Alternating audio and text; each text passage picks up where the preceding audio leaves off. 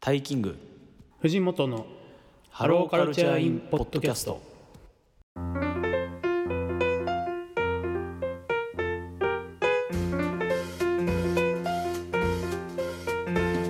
皆さんこんにちはタイキングです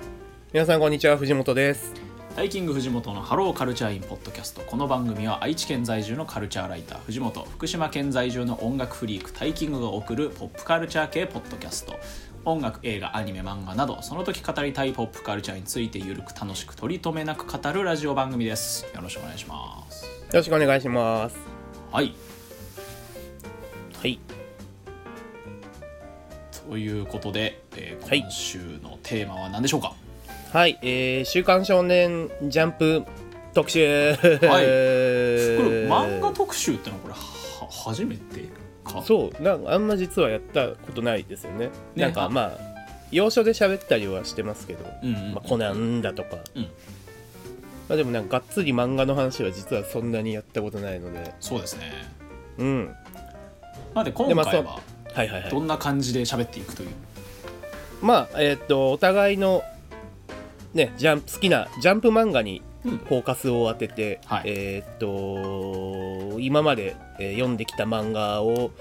えー僕が3作と、えータイキングさんが2作プラスアルファで、はいえーちょっと話をしていこうかなというよ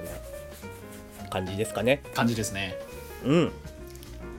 さあじゃあそんな感じなんでじゃあちょっと藤本さんからお願いしてよろしいでしょうかはい、えーじゃあ、えー僕が選んだジャンプ漫画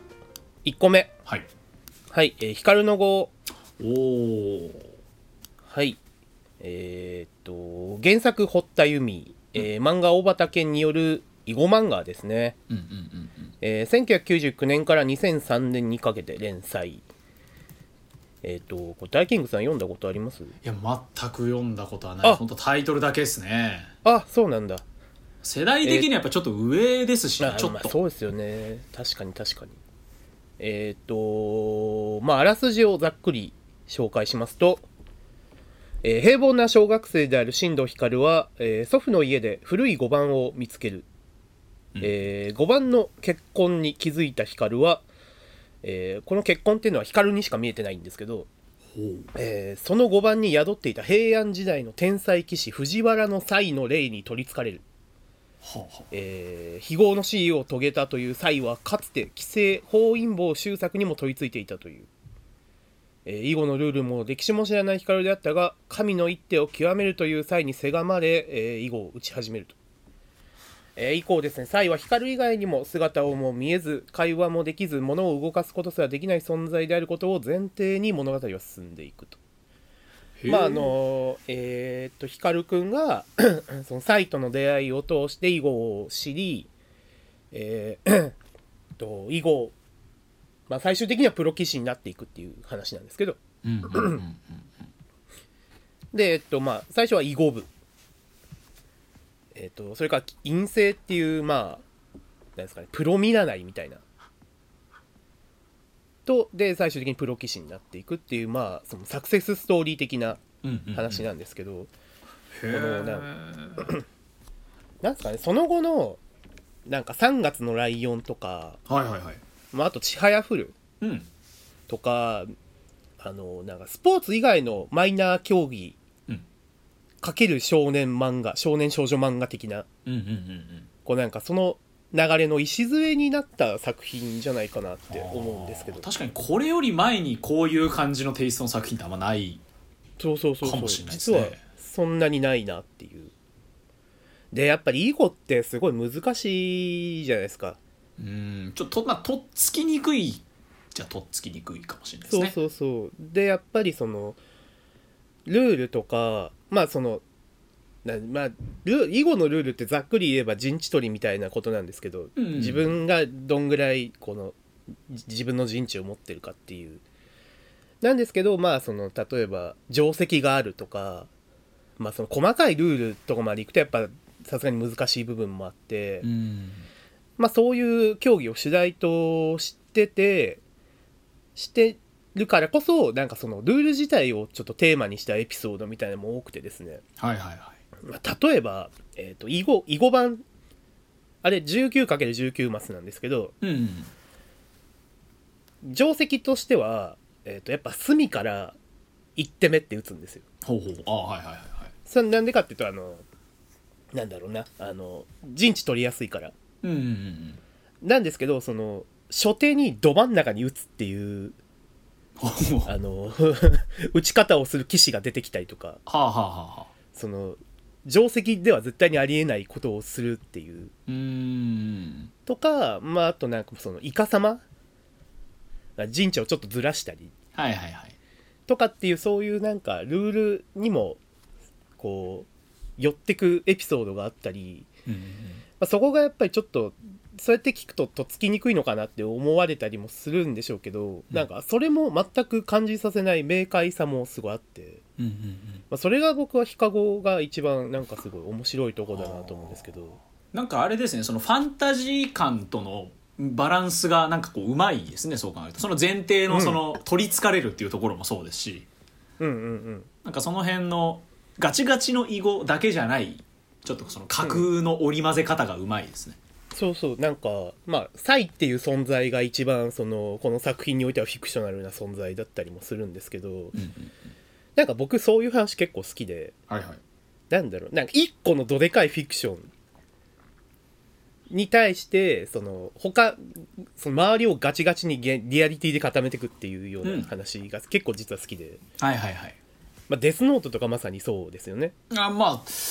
確かにそうですねその人をその殺めることのできるノートで死神みたいなところ以外は、まあ、結構もうガチガチなリアリティあるこう心理戦ですからねでもコナンとかもまあ一回コナン会やりましたけど、はいそのね子供になっちゃう薬の部分以外は、うんそのだからまあこの前も話しましたけど FBI が出るとか、はいはいはいはいまあ、そういうとこはすごいリアルにやっててぼう僕ん結構そのリアル漫画好きなので割と、うんうんうんなんかそういうなんかまあヒカゴもそう言われてみれば確かにそういう話だなっていうはあようなはあ今ちょっと話してて思いましたけど、うんうんうんうんでまあそのやっぱヒカゴも実際のプロ棋士の寄付とかを作品に取り入れたり取り入れてたりあーだからその試合展開がありえないでしょではないんですよはいはいはいはいはい実際にあったものだから。とかあとあの本当にえっ、とプロ棋士の方があの監修をしてたりうんうんしてるのもやっぱちゃんとその囲碁にも寄ってく話っていうかそのなんか単なる舞台にしてなくてちゃんとその囲碁好きにも刺さるような作品になってたんだろうなと思います。うんうんうんうんでやっぱりあとそのキャラクターサブキャラってかうんその光メインキャラの光とか最以上にもうキャラクターが魅力的で、うんうんまあ、例えば、えー、と光のライバルである東谷明とか、うんえー、と囲碁部の先輩の筒井さんとか加賀とか、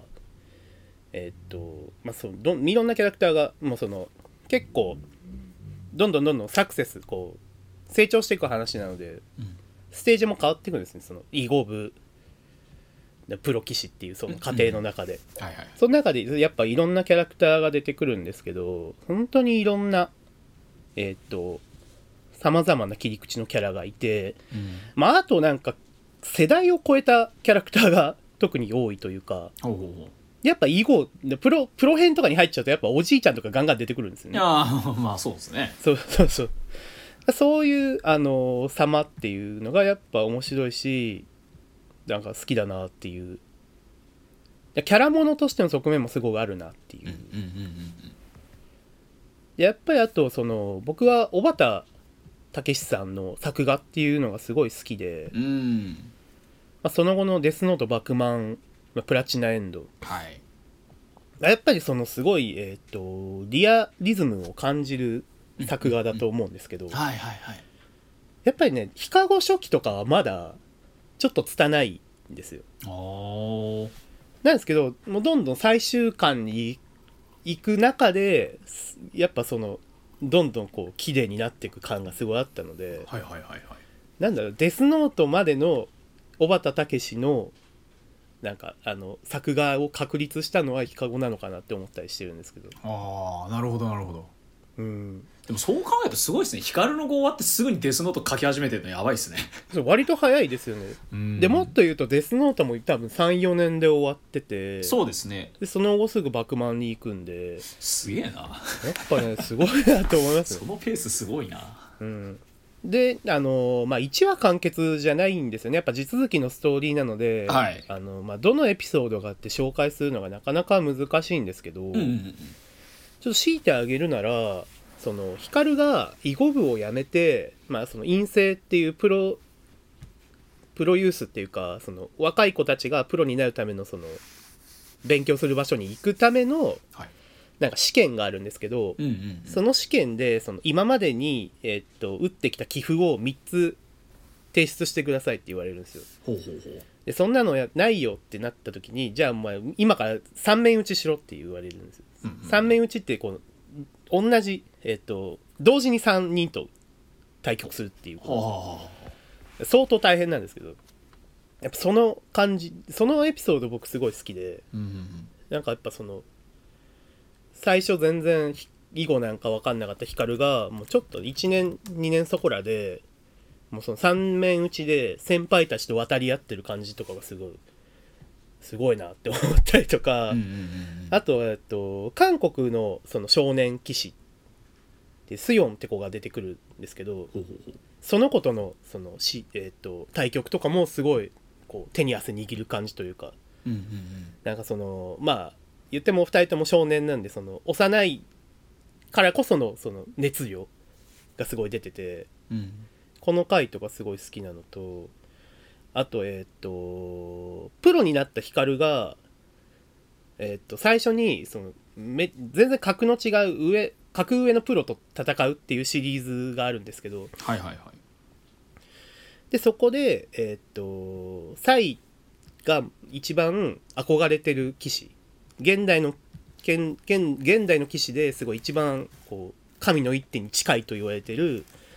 東野光陽っていうその光のライバルである東野明のお父さんとし、えーっと対局することになるんですけどうんうんサイが私に打たせてくださいって言ってで実際にその対局するっていう回とか本当に、あのーどの回もあのこうなんだろう少年漫画ならではの厚さもめちゃめちゃあるのでうんうん本当にあのー熱いんですよね。うんうんうんうんでアニメオン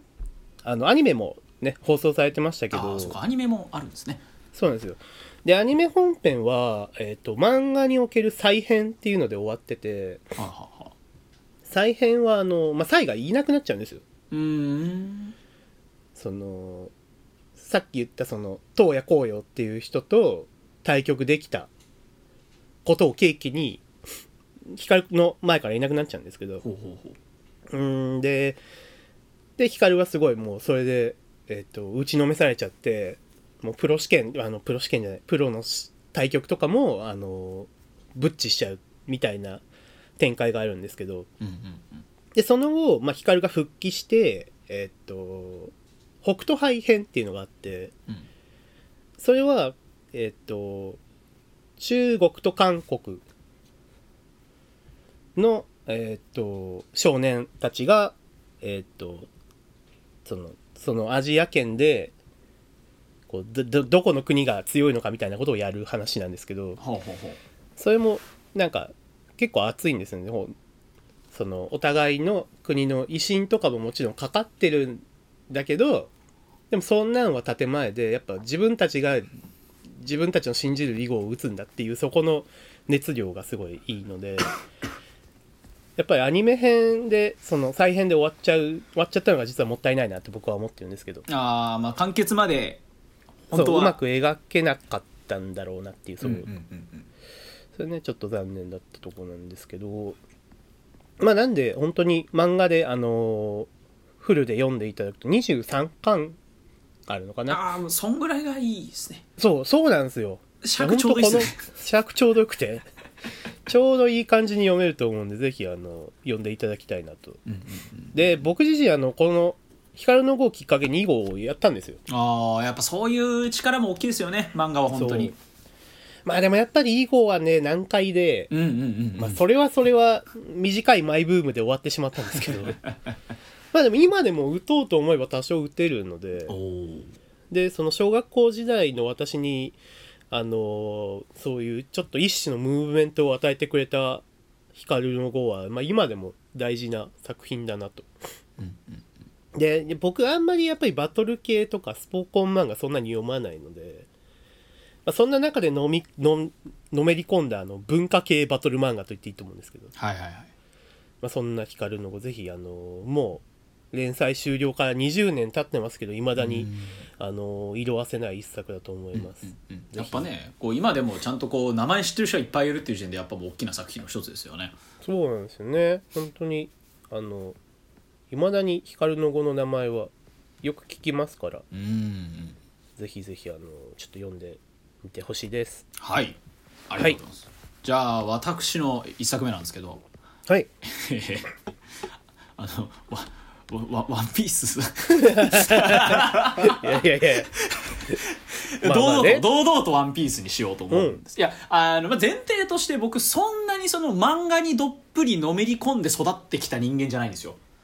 はいはいはいまあ、その中でもでどっちかというとこうジャンプ以外の結構親読んでた青年誌の漫画とかうんうん、結構ジャンプ以外とかも多かったんであんまりこうジャンプ漫画少ないんですけど、その中でもやっぱちゃんと読んでる中の少ない一つはやっぱり「ワンピースなんでうんうんうんで改めて「ワンピースについてこの自分の所感を述べようかなと思うんですけど、うんうんうんまあ、僕読み始めたのは2011年おーだったんですよ12年前ですね。うんで読み始めたのは、まあ、あのご存知の方は、えー、分かると思うんですけど「新世界編」っていうのがちょうどスタートした61巻が刊行されるぐらいのタイミングでして、はいはいえーとまあ、物語的にはちょうど折り返し地点ですねうんうんうんで、えー、と読み始めたんですねうんで、えー、とこれ親戚から借りて読んだんですけどで、うん借りてこう家族でそれ全部みんな読んでであとはこううん自分らで本屋行くたびに一巻ずつ買ってみたいな感じで、まあ、全巻揃えたんですけどああなんだろうまあでも当時もすでにもうなんか今更ワンピースかよみたいな感じはちょっとあったんですけど すでにねあの時ももまうあそう連ですね載スタートして1 2 3年経ってましたからうんうんでもあまりに王道のね漫画なんでうんうんまあちょっと漫画的基礎教養すぎて逆になんか喋ることねえかなと思ったんですけ どあの一昨年ぐらいになんか久しぶりに読み返したんですよ最初っから。ああってなった時にやっぱなんて言うんでしょうこの漫画ってまあいろんな魅力たくさんありますけどうんやっぱその人間ドラマの展開がやっぱ異常にうまいなというかおーなんかこう不足は感じないんですよねいっぱいキャラもいるしめちゃめちゃ多いですよねもう意味わかんないぐらいキャラいるし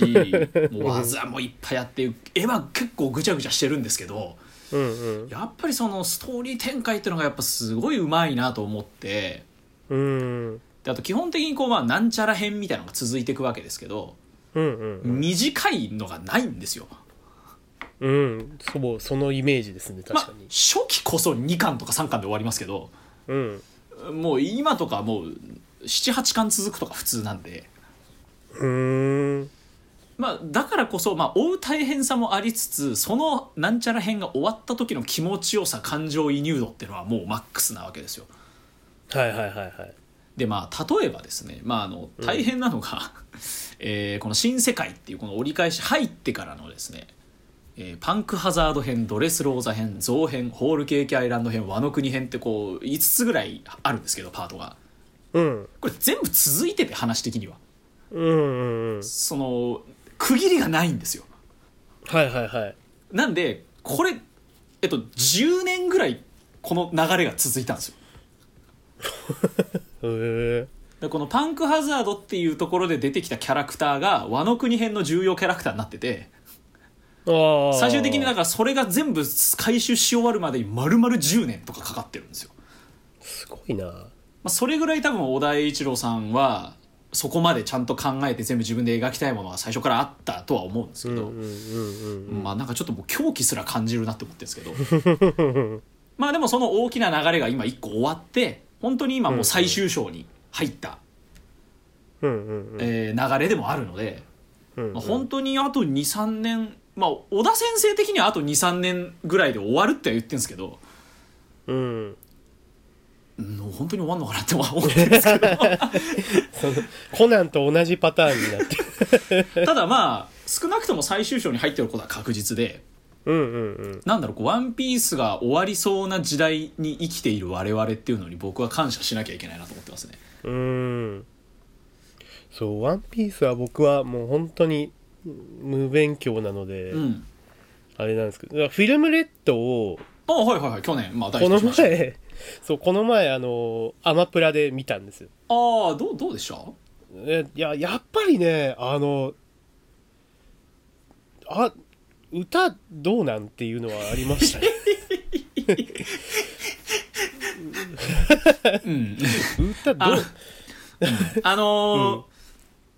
ワンピースの映画確かアマプラでいっぱい見れるんですけど、うんうんうんあのーストロングワールドっていうもう映画史に残る名作があるんですよ、はいはいはいあフィルのフィルムソン名前グワーはルドはいあのミススチチルルのファンファーレが主題歌なんですけどうんうんうんうんあれは知らない人が見ても超面白いですし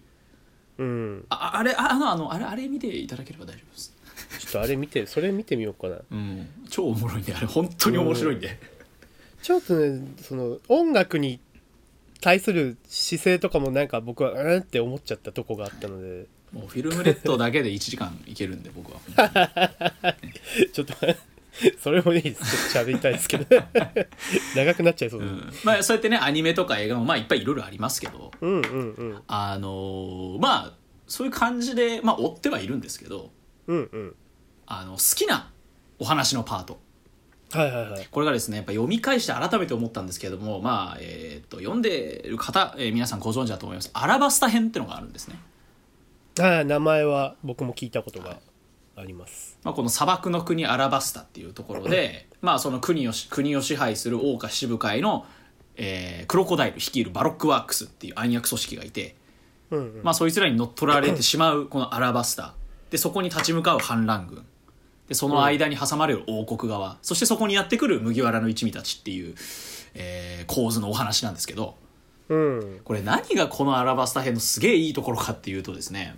うんえー、とまずその王家七部会っていう国にえー認められた最強海賊7人みたいなのがいるんですよ。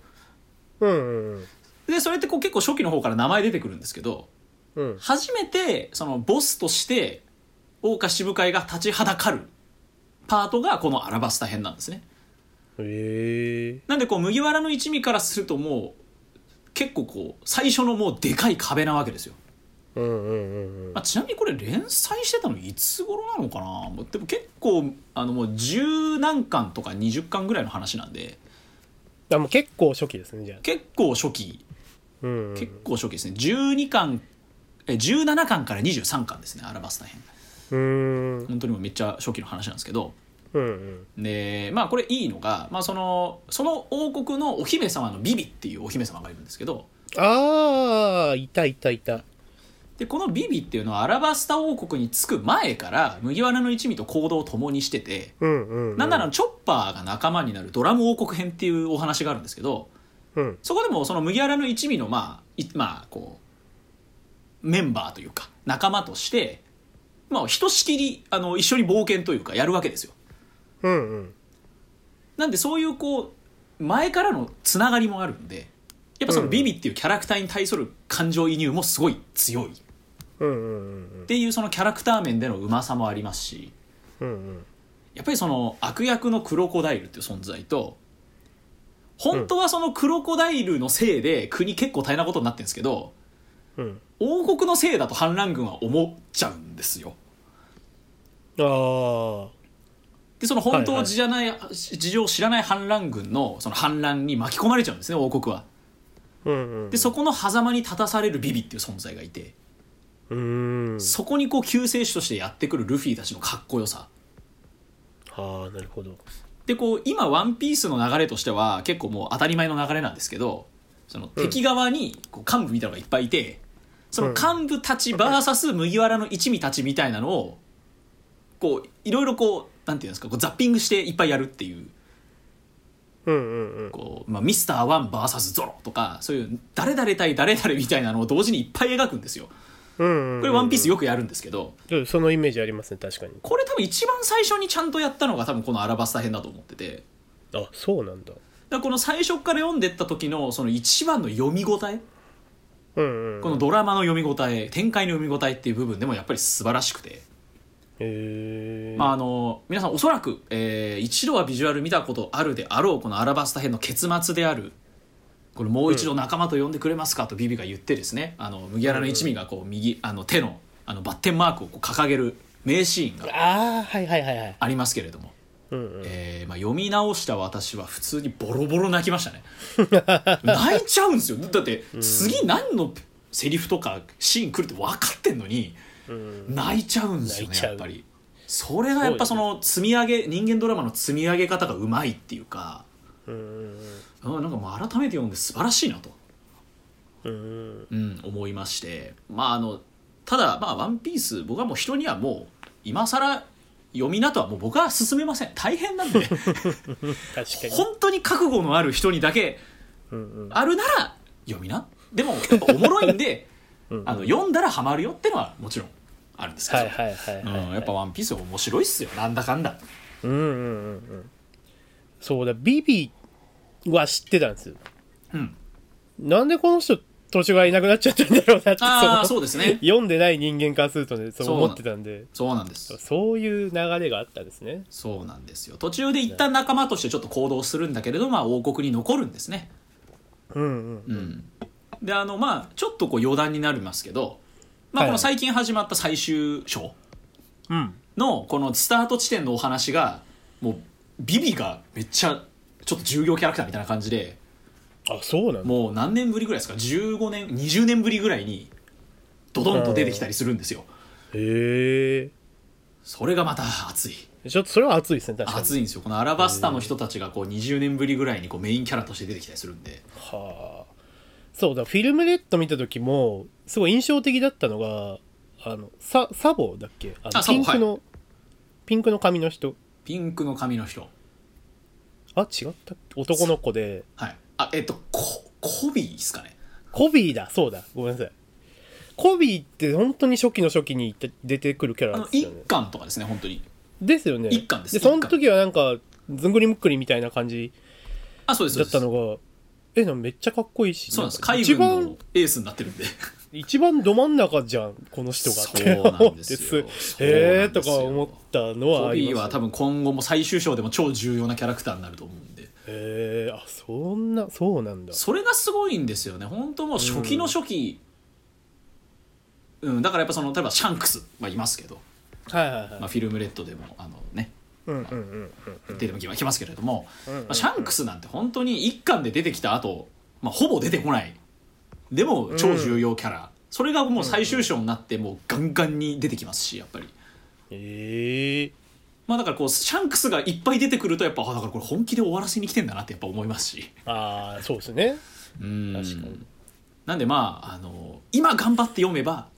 うん「うんこうワンピースが終わるっていうとてつもない大きなムーブメントに乗っかることができると思うんで、はいはいはい、まあ、覚悟がある方はぜひうんうん読んでほしい、なるほどなる改めて「ワンピースのお話でございましほどうんありがとうございますたはいじゃあ僕の2本目はいですね、えー、スケットダンスうん世代ですね私世もや代っでぱすりねうんまあよんよんやっぱその僕うん本誌派じゃなかったんでそんなにあかあ単行つ本でかつそのなんていうんですかそのあんま読んでなかったから周りいっぱいやっぱ好きな人いたんですよ、うんうんうん、やっぱ僕も友達にスケダンの話とか適当に振るとやっぱレスポンスが強いですもんやっぱ あそうなんですそうですねそうえーっと、まあ、篠原健太による学園系少年漫画ですねうんこれ2007年から2013年なんですねうん4年ん667年かな6 7ぐら大い体、はいはいはいうんえーっとまあじゃちょっとしたあらすじをちょっと喋るとえー海明学園高等学校学校生活支援部通称助っ人団は学園の生活生徒が楽しい学校生活を送れるように、えー相談事やトラブルの解決など人助けに取り組んでいる頼れる学園のサポーター集団というのは建前で、えー実際は学校の便利扱いえー落とし物を探したり裏庭を掃除したり時には依頼もなく部室で折り紙をしたり、えー部員はお調子者だけどやるときはやるリーダーボッスンとふ元不良の武闘派ヤンキー娘姫子、えークールな情報やスイッチの3人、えーそんな助っ人団のもとに今日もへんてこな依頼人からのへんてこな依頼が舞い込んできたり来なかったりというような、えーお話ですね。うんうんうんえーまあえーっと、 まあ、言ってしまえばあの銀魂直系のギャグ漫画というあーあーかそうですねまあ、ストーリーのフォーマットとかもかなり、えーっと銀魂に寄ってる話あの作品ではあるんですけど、まあ、これは、えーっと作者の篠原さんが、えーっと銀魂のアシスタントをしてたっていうことがあってのことなんですよ。あーはいはいはいはいそうそうそう。なんですけど、まあやっぱり銀魂と違うのは、なんだろう、本作ならではの、あのーちょっとした、こう、ちょっとこう、なんでしょうね、あのーなんだろう、ミステリー的な要素とかを、うんあの織り込んでる部分かなとそういうとこがあのこん本作ならではの部分かなと思うんですけど、うんまあね、実は今あのちょっとひかメモ控えてたメモが急に飛んだのでちょっと今すごいすごいテンパってるんですけどあ出てきてよかったあよかっよかったよかったえーっとまああとシリアスなストーリー展開とかも非常に多くて。たうんうんうんうんまあ、それがあのこの作品のオリジナリティを担保してるかなと思うんですけど、まあ、あの特にストーリーの舞台を学園に据えることでちょっと銀魂とかには銀銀魂とかあとそのちょっとフィクショナルな、えー作品にはちょっとうんなかなか盛り込めない現代社会が抱えてる課題とかも割とストレートに入れ込めるっていうとこがうんおーあの、まあ、ありつつ、あとフィクションならではの思い切りのいいギャグ設定みたいなのもガンガン盛り込めるっていう、はいはいはいなんか、実は非常になんか、各方面にバランスのいい作品だなっていう印象があって、うーんなんかギャグ漫画らしく振り切るとこは振り切ってるし、で、本当にもう、本当に腹抱えて笑うことは何度もあったし、ああそうなんだそう。あとシリアスなエピソードはかなり、ちょっとトラウマ級というか、へえそういうものもあるんですけど、まあ、例えばギャグマンギャグ方向の話だと、まあ、本当にさっき言ったようにあのレギュラーキャラの3人が、まあ、部室でなんか ダラダラ喋ってるその漫才の掛け合いテンポ感みたいなのがうんうん漫才っぽいテンポ感がすごい面白かったりとか、はい はいまああと突飛な設定で言うとあのなんだろうなコナンじゃねえけどちっちゃくなっちゃうとかね薬飲んであそこまで結構フィクショナルなことするんですかやります全然やりますへーよあそうなんだ表情と感情がぐちゃぐちゃになっちゃう薬とかあーそういうのがあったりあとまあレギュラーキャラの3人が終始着ぐるみに入ったまま脱出しないといけないって状況になったりとかだかへえら結構いろんな方向でまああとなんだろうなひた主人公がひたすらうんこ我慢する回とか くだらねえっていうくだらないですねそうそれそれ本当に面白くてうんうんうんうんでまあ、えっとギャグ方向でもいろんな角度があるしでまああとシリアスなエピソードはちょっとやっぱさっき言ったようにミステリー調のものも多くて、うんまあ、なんか学校で起こった事件の謎みたいなのを解いたりっていうことが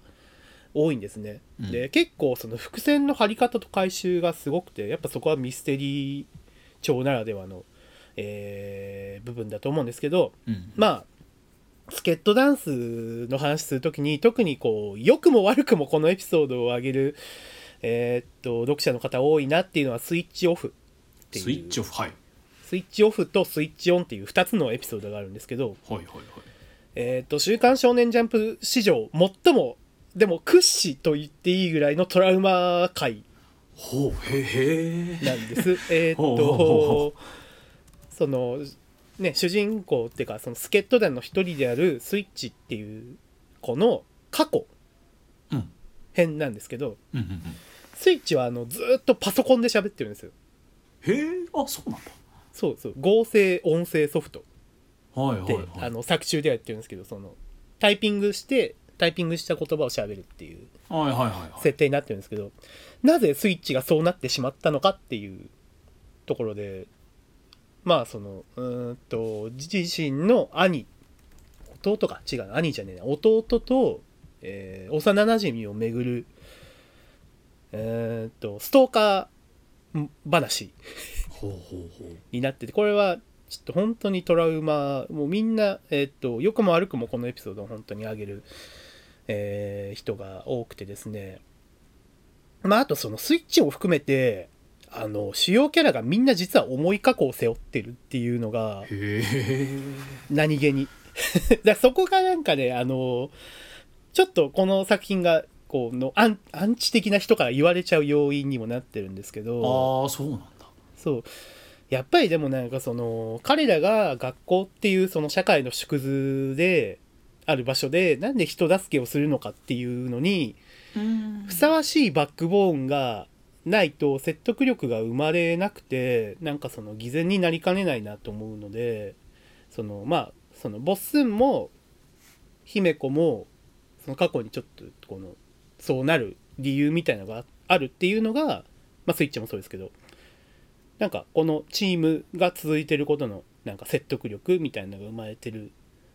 んですけどうんうんうんそのまあそれはスイッチオフっていうその、まあ、過去編で一番トラウマエピソードの話なんですけどほうほうまああと普通に別にそういう過去編とかじゃなくてまあなんかちょっとした事件が起きたよとかそういう時の回もなんかその学園ならではのなんか学生の半径5メートル以内で起こりうる事件みたいなのが結構多くてほうなんかまあ友人との仲違いとか、ああはいはいはいカンニング疑惑とかあと組織での孤立恋愛を経験にする嫉妬感情とかうんうんなんかね、まあ、やっぱジャンプ作品においてはまあなんか地味とされかねないエピソードではあると思うんですけうんうど、んうんうんまあ、その伏線回収のうまさも込みでなんかドラマチックに描いてるのが、まあ、この作品の特徴かなと思いますね。やっぱそうやって聞くとそのジャンプのメインターゲット層へのその訴求力をうまいことこうなんて言うんでしょう盛り込んでるっていうかいやー本当にそうだと思う。少年少女たちにぶっ刺さる要素をうまいことこうやってるなっていう感じしますね。うんうんうんまあなんか恋愛ものもちゃんとやりますしね。うんうんそうとかあのとはいえその漫画におけるお約束みたいなのも実は結構ぶち破る作品でもあるんですよ。へえ。例えば、まあ、こういう漫画でやりがちなあの男女入れ替わりネタっはいはいはいはい。てある「まあ、君の名は」しかり、まあ、いろんな作品でやってきた話だと思うんですけどあの トイレとか風呂はい、問題ってあるじゃないですか男女入れ替わりネタでああまあありますね。これをその隠すことなくストレートにやるんですよはあ。ちょっとね生々しい部分もあるんですけど、へだから生々しさゆえにアニメ編ではバッサリカットされてたんですけどそのくだりえ。ここれをちゃんとやるなんかそのな ある種の誠実さとそのお約束を打ち破るっていうとこうんとかあとこれはねやっぱそのその流れだなと思うんですけどなんかギャグ漫画における爆発落ちうんはいはい。なんかこち亀とかもそうじゃないですかなんか爆発して終わるみうん たいなでつで次の週読んだらまあ元通りみたいなうん。まあ、それもまあ一般的な話ですけどあの元通りになんないんですよチケットダンスだと壊れっぱなしなんですよおもろ。ある意味誠実だ。そう壊れっぱなしどころかあのなんで壊したんだっていう質問が入るっていうそのあーで偉い人からおもろいな。そういうことをねちゃんとあのやるっていうそのなんだろうな常識の打ち破り方みたいなのもスケートダンス好きなとこだなって思うんですね。あとは、えっとまあ、やっぱり豊富なキャラクター僕やっぱキャラクターのね幅が広い作品の方が好きなんだなって改めて思ったんですけどうんうんうん。もうなんかえっと忍者とかに忍者忍者忍者忍者が出てくるんですに忍者が出てくる。忍者が出てきますへえ。あと剣士け剣士へ剣士が出てきます。剣士も出てきます。え。えー、あと、財閥の娘、ああ。。えーマッドサイエンティスト、まあ、さっき言った薬とかもそうですねはいはいはい。えー、IQ160 の天才、おおえー二重人格、えービジュアル系バンドマン、えー元歌のお姉さんなんで本も当はあありげただならねキリないんですよ、うん、だからそこはちゃんとギャギャグになってるし、うんうんうんでまあでまあ本当に特にえーっとまあいわゆる第三の壁うんはいはいはいを超えてくるネタっていうのをまあちょいちょい盛り込んでるんですけど、まあ、それは銀魂とかにもうんまあ言える話なんですけどでそのなんか その第三の壁を超えるキャラっていうのをもう確立しててへえなんかその、えっとまあ、ロロマンっていう女の子なんですけどでもこのロマンのキャラ登場をきっかけになんか連載初期に低迷してた人気がぐっと盛り返したって言われてて、まあ、なんか本作のコメディ描写における最重要キャラは実はロマンなんですけどすごいすごいね本当に あのとん突飛な あのキャラクターなんでこれもすごいちょっとぜひ読んでいただきたいなと思うんですけど、あーえーめっちゃ読みてえなそうちょっとぜひ本当に、まあ、32巻なんでちょい長ちではあょるっんでとすけちどょっと長いかもしれないですねち確ょかにい長なんですちょい長だそうでまああと作者の篠原先生があの特に音楽うん音楽ロックバンドへの造形っていうのが非常に深くてですね、はい僕そこだけは知ってますそうあのー本作の、まあ、主人公のボッスンっていうのは藤崎祐介って名前なんですけどその藤崎祐介の名前っていうのは、えーまあ、ミシルガン・エレファントやザ・バースデーのボーカル千葉祐介から取ってるとされてるんですよあそうなん だそうへえあとさっき言ってたスイッチっていうのは本名臼井和義っていうんですけどこれは斎藤和あ義からあ借りてるーあはいはいはいはいで多分一番有名なエピソードはその、えーザ・ピローズの、えーうんえーっとファニーバニーを作中で実際に、えー、助っ人団の3人がバンドで披露するっていううんうんエピソードがああるっていうのが一番まあ僕はもうファニーバニーのことこの曲であのこの作品に知りましたし、うんうんうんであとアニメ化の時もピローズにピローズがエンディングテーマを歌ってたり歌ってたりしましたねそうですねコミックソニックですねあそうそうそうそうそうであとさっき言ったあのスイッチオフスイッチオンのエピソードの結末がこれ言っちゃうとバンプ・オブ・チキンのラフメーカーに似てる疑惑っていうのはいや僕それは知っててそのエピソードやっぱバンプフうんうんうァんンとしてやっぱそこは有名なんでそうあ、なんかそれだったんだそうなんですよなんかそれもなんかその真偽は定かではないんでうんすけなんど、かそうと言われているみたいそなうそうそう感じですよねでなんかパなんかまあ悪い言い方をする人はパクリだとか言ってくるんですけど、うんうんうんまあ別にオマージュでしょって思うし、なんかね僕わかんないでもでもラフメーカー元から好きだったんで、うんなんかもしそれが本当にラフメーカーからの影響なのだとしたら僕は嬉しいなと思いますしねうんうんでもぜひあの、まあ、そのさっき言った「ファニーバニー」を演奏する解明ロックフェス編と、まあ、そのスイッチオンオフオフオン回もぜひちょっと、まあ、特に注目してもしこれから読まれる方がいらしたら読んでほしいなと思いますね。うんうんうんうんでまあ近年はですね篠原健太さん「えー、かなたのアストラあ」がヒットしあとは、えー、と今連載中なのはウィッチウォッチですねあうん今ウィッチウォッチやってますまあまあうん人気ですよねやっぱウィッチウォッチもウィッチウォッチもまあかなアストラがやっぱりこのなんだろうそのシリアス方向に完全に振り切った作品だったんでああなるほどギャグにシリアス8みたいな話だったんではいはいはいではウィッチウォッチは完全にスケダンの系風の作品だし、うんうんうんうんあのね、えっ、と、この前、先えー今年入ってからだと思うんですけど、ウィッチウォッチとスケダンのセルフコラボ会 っていうのがあって、うん、なんかすげえ話題になってま したねやっぱみんな僕なんスケダン好きだなと思っていやもう僕なんかはもう歓喜しちゃったんですけうんど、うんうんうんで歓喜しすぎた結果、リアルサウンドで記事書くとこまで行ったんですけど、 はいはいはい はいあの、本当に、その、また、まあ、この、それを、そのコラボをきっかけに、あの、ウィッチウォッチとスケットダンスの、この、世界線が同じっていうのが明らかになったので、まあ、うんうんうん今後もなんかたまにでいいから、ちょっと、なんか、ちょい役とかで出てきたら嬉しいなと思いますうんうんうね。んちょっとその、まあ、まずスケットダンス読んでいただいて、まあ、アストラもすごい面白いし、うんアストラは5巻しかないんで、超読みやすいあし。読みやすいですねそうですね。で、あとは、まあ、ウィッチウォッチもまだまだ10巻ないぐらいなんで、ぜひぜひ、まあ篠原さん、本当に多彩多彩というかあの漫画家としてすごく僕は大好きなので、ぜひ読んでいただけたらと思います。うんうんうんうんなるこほんどなはいありがとうございます、はいさあじゃあ、えー私の2作目でございますけれども、はいはい。えー先ほど名前も出ました「バクマン」でございます、ああ出ました。いやーこれはもうね数少ないていうか多分唯一ぐらいと言ってもいいんですけれども自分でお小遣いで